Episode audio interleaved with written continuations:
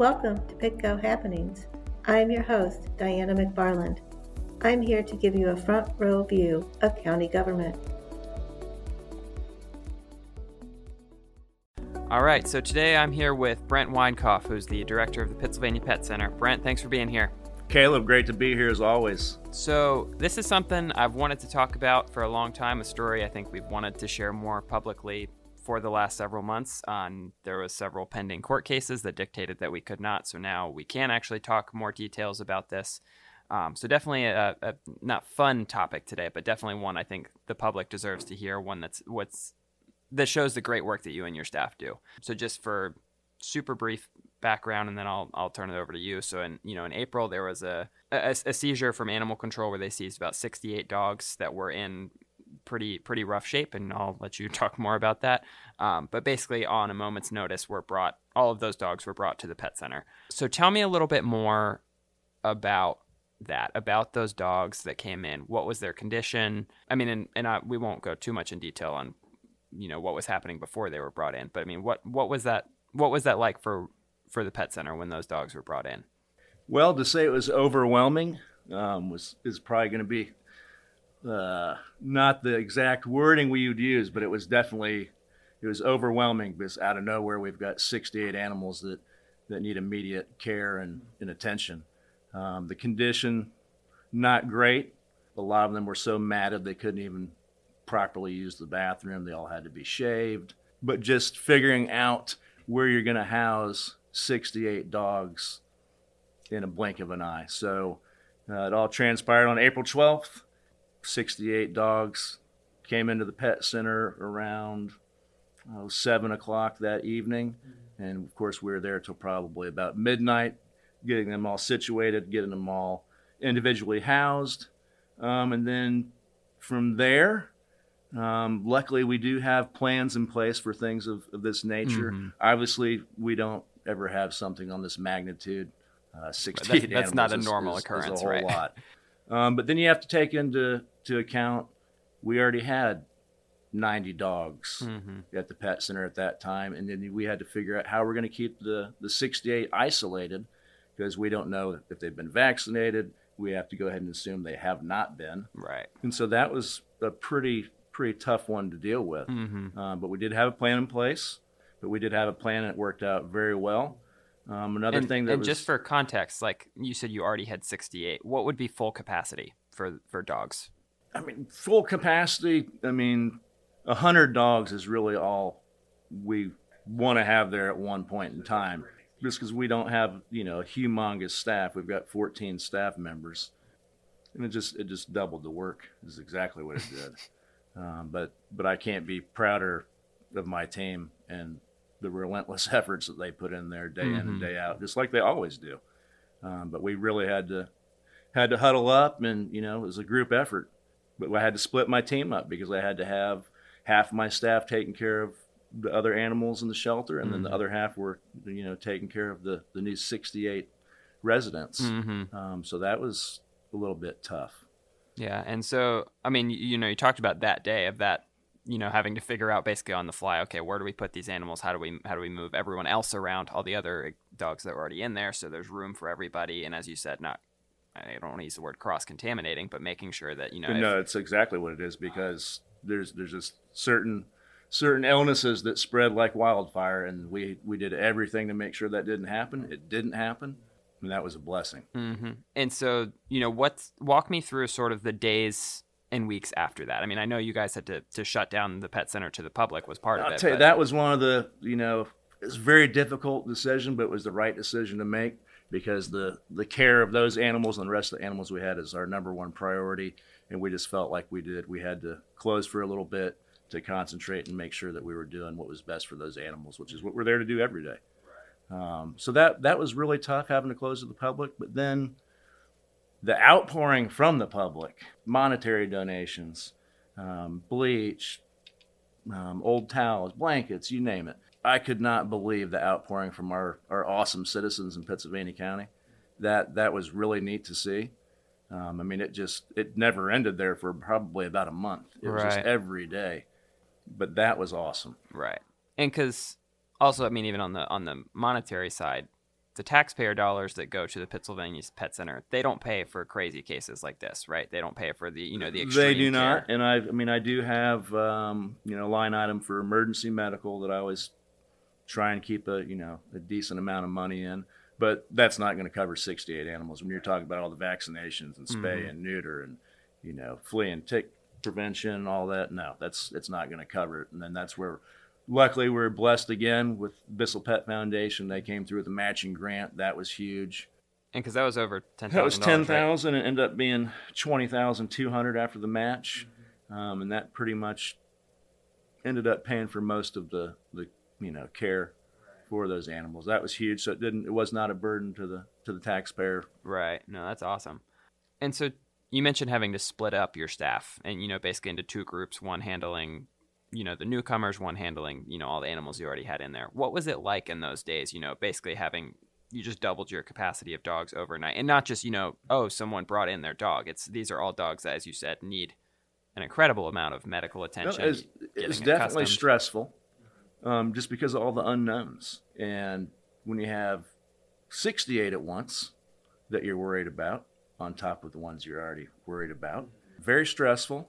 But you had to look at the overall mission, which is what we do every day, is to try and save animals and then get them to their forever homes and and give them the best care possible. But it was very stressful because of just all the unknowns. Um, you never know. Maybe one of them would have had parvo, and then now that that's like I said, that's going to break out like a wildfire, and then and we're just so blessed that nothing like that happened. Mm-hmm. And you're talking about the the community support. There was a lot of people coming that that came in and volunteered just to help out around the shelter. Correct. I would say my last count was during that first probably four or five weeks that we probably had 80 to 90 volunteers come out, and it was just it was awesome. That's I mean that's it was just a, a godsend. mm-hmm. That was a tremendous help. They, you know, helped out with some general cleaning and, you know, walking dogs and playing with the cats and, and things like that. But it, it was nice to have some extra help in there and kind of kept a little bit of normalcy because at least we had some some people in there Mm-hmm. from the public. And and so these dogs that were brought in, uh, we're going to get to the happy ending in, in, in the next few minutes. Um, but when these dogs were brought in, I know physically, you know, they're in obviously they're in rough shape. But even like, what was their behavior? What was So their what were they temperament. like? So you got 68 animals that really had had very limited, if not maybe zero interaction with, with people. So they're all very timid, very scared. Mhm. Some of them, I don't know if they've ever seen the light of day. I don't know if they've been outside. You just, you don't know because you weren't there. Right. Um, so we had to go very slowly. We had to identify which ones, you know, seemed maybe like they were maybe do a fear bite, not aggressive, but just biting out of fear. Um, so we had to do a, a general assessment of all 68 dogs, not only ourselves, but the, our veterinarian did as well, um, behavior assessments. And then we had to color code every animal. You know, this one's, you know, this is their behavior. And it's, it's a lot more work than, than people think. Um, but we did a very good job in that. And then, so when, you know, the, the group of us that were taking care of those 68, we got to know them pretty quick because you're there all day long. It was a lot of long hours. That was actually pretty fun getting to know each animal. And they're all, they were all different, just like every animal is. Um, but it helped in, in our adoption process once we were able to start adopting them out. Um, but that now that took a lot of lot of time and effort just to get to know all those animals and their temperament and their behaviors. Right. And and so I mean, you mentioned you know adopting them out. What go what went into getting them from point A of coming in and in rough conditions, super timid, to getting them ready to be adopted? And how long? I mean, how roughly how long did that take? I, I would say the number one thing is is giving them the love and compassion that they deserve, as each animal in this world does deserve. And that that was probably the most crucial and critical piece was actually letting them know that someone cares for them, and you know has some compassion towards them. I would say it took us at least six to eight weeks to have them ready, um, and that was not all of them, but it was a good good group of them. But you've got to we had to get them all vaccinated, and of course we couldn't until we actually had custody of those animals. We could only care for them. We could not vaccinate them, um, and that that's tough because that goes back to spreading illness. Um, but once we were able to do all that, get them all vaccinated, get them all spayed or neutered, And these were mostly younger dogs, right? the majority were were younger, six months to a year old. I want to say the oldest one was 12, 12 or 13 years old. Um, but most were young. But getting them healthy, getting weight put on them. I don't know what their, their feeding habits were before. I just know that they got a whole lot better um, under our care. Um, and you could just see how happy they were just to be able to eat. When that, that, you know, if it doesn't break your heart, then, you know, I don't know what to tell you, but it, it broke my heart. But the outcome was uplifting. Right. No, and that's I think that's what I was getting to next is yeah, all all of these dogs got adopted. So talk talk me through or I guess uh, I'll let you talk about that more because I know some were transferred to other places. But tell me a little bit more about about what Well- that process was like. It we you know because they didn't have much human interaction, we had to be very careful, um, as we are with any adoption, but a little bit more careful because we didn't know how they're going to react around small children. Um, didn't know if they would prefer a male or a female. Um, so there was a lot of a lot of time and effort put into that.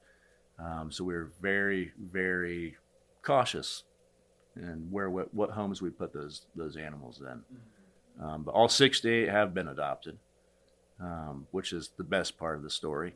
They're all doing great. We've we've heard from a lot of people that have adopted them. They're all doing well. I, I adopted one of them, so I, I get to constantly remember all the, the hard work and effort that my team put in, and every day when I see my new dog, so that's pretty cool.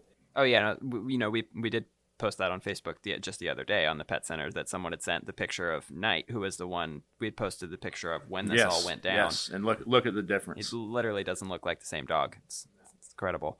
Well, Brent, I mean, that's pretty much all. All that's what I wanted to hear about that story is what that was like for you and your staff, and then also just yeah, remembering that's a, that was a positive outcome. At the end of the day, there was 68 dogs that were in horrid conditions that now are in. they're they're all in homes and they're all having Yeah. great lives and from day one that's what kept us going because we knew that as long as we put in put in the time and the hard work that there was going to be a positive outcome um, and that was that was and it still is just awesome Yeah, no, that's that's really good to hear. Well, I mean, is there anything else that you know that you would want people to know about this situation, or, or I mean, also I'll just open it up for any other things about the pet center you guys have going on. Um, well they, they do say that typically hoarding cases like this do happen in your area about every five years um, in, in some way shape or form maybe not 68 it might be 20 um, could be 30 but about every five years it's it's pretty unfortunate that it's going to happen um, hopefully we don't have another 68 but if we do the pittsylvania pet center and, and my team's going to be ready to to take that head on and, and do what we do right. And and do you guys just just real quick? Do you guys have any upcoming fundraisers or events that people should know about? Not at the moment. We just did have a, a golf tournament this past week, and it was a great success. Good turnout. Um, everybody had a good time. Raised some some money that we'll put into emergency medical. That's where that's all the proceeds are going to go for there um, from that that event. Um, we will have some stuff upcoming. Um, a few things that I'm got working in the wheelhouse. Um, but right now, we're still honestly trying to to get the pet center back into what it was previous to 12 April. Um, that I don't think people realize how long it takes to get back to where we were, and we're pretty close though. Um, we did change our hours. That's something that people would like to hear. Um, we are open Tuesday through Saturday, 12 to 5:30. We're closed Sunday and Monday. Owner surrenders by appointment only. Tuesdays, Wednesdays, and Thursdays from 9 to 11. We just, I just felt that the the hours I couldn't. We're I a worked little- here. I could not they, keep track. Of the thing. They were a little hours. confusing, and Mhm. I think this is a much better hours of operation schedule um, for the public because they're pretty set in stone now. Now, other than that, please come out volunteer. Um, if you need, you know, you need to get your your animal fixed, please come see us. We still give out vouchers: fifty dollars towards cat, seventy-five dollars towards dogs. But please come utilize that and help us control the pet population here in our in our county. Absolutely, and you can visit pittsylvaniacountyva.gov slash pets, uh, and you can find all the information about what the pet center offers and, and even browse some of the animals they have available. So, Brent, thanks for being here. I appreciate No, it. thanks for having me. Anytime, Caleb. Thank you for listening to Pitco Happenings. I hope you learned something informative. If you have a question or want to make a comment, give me a call or send a text to 434 489 8739.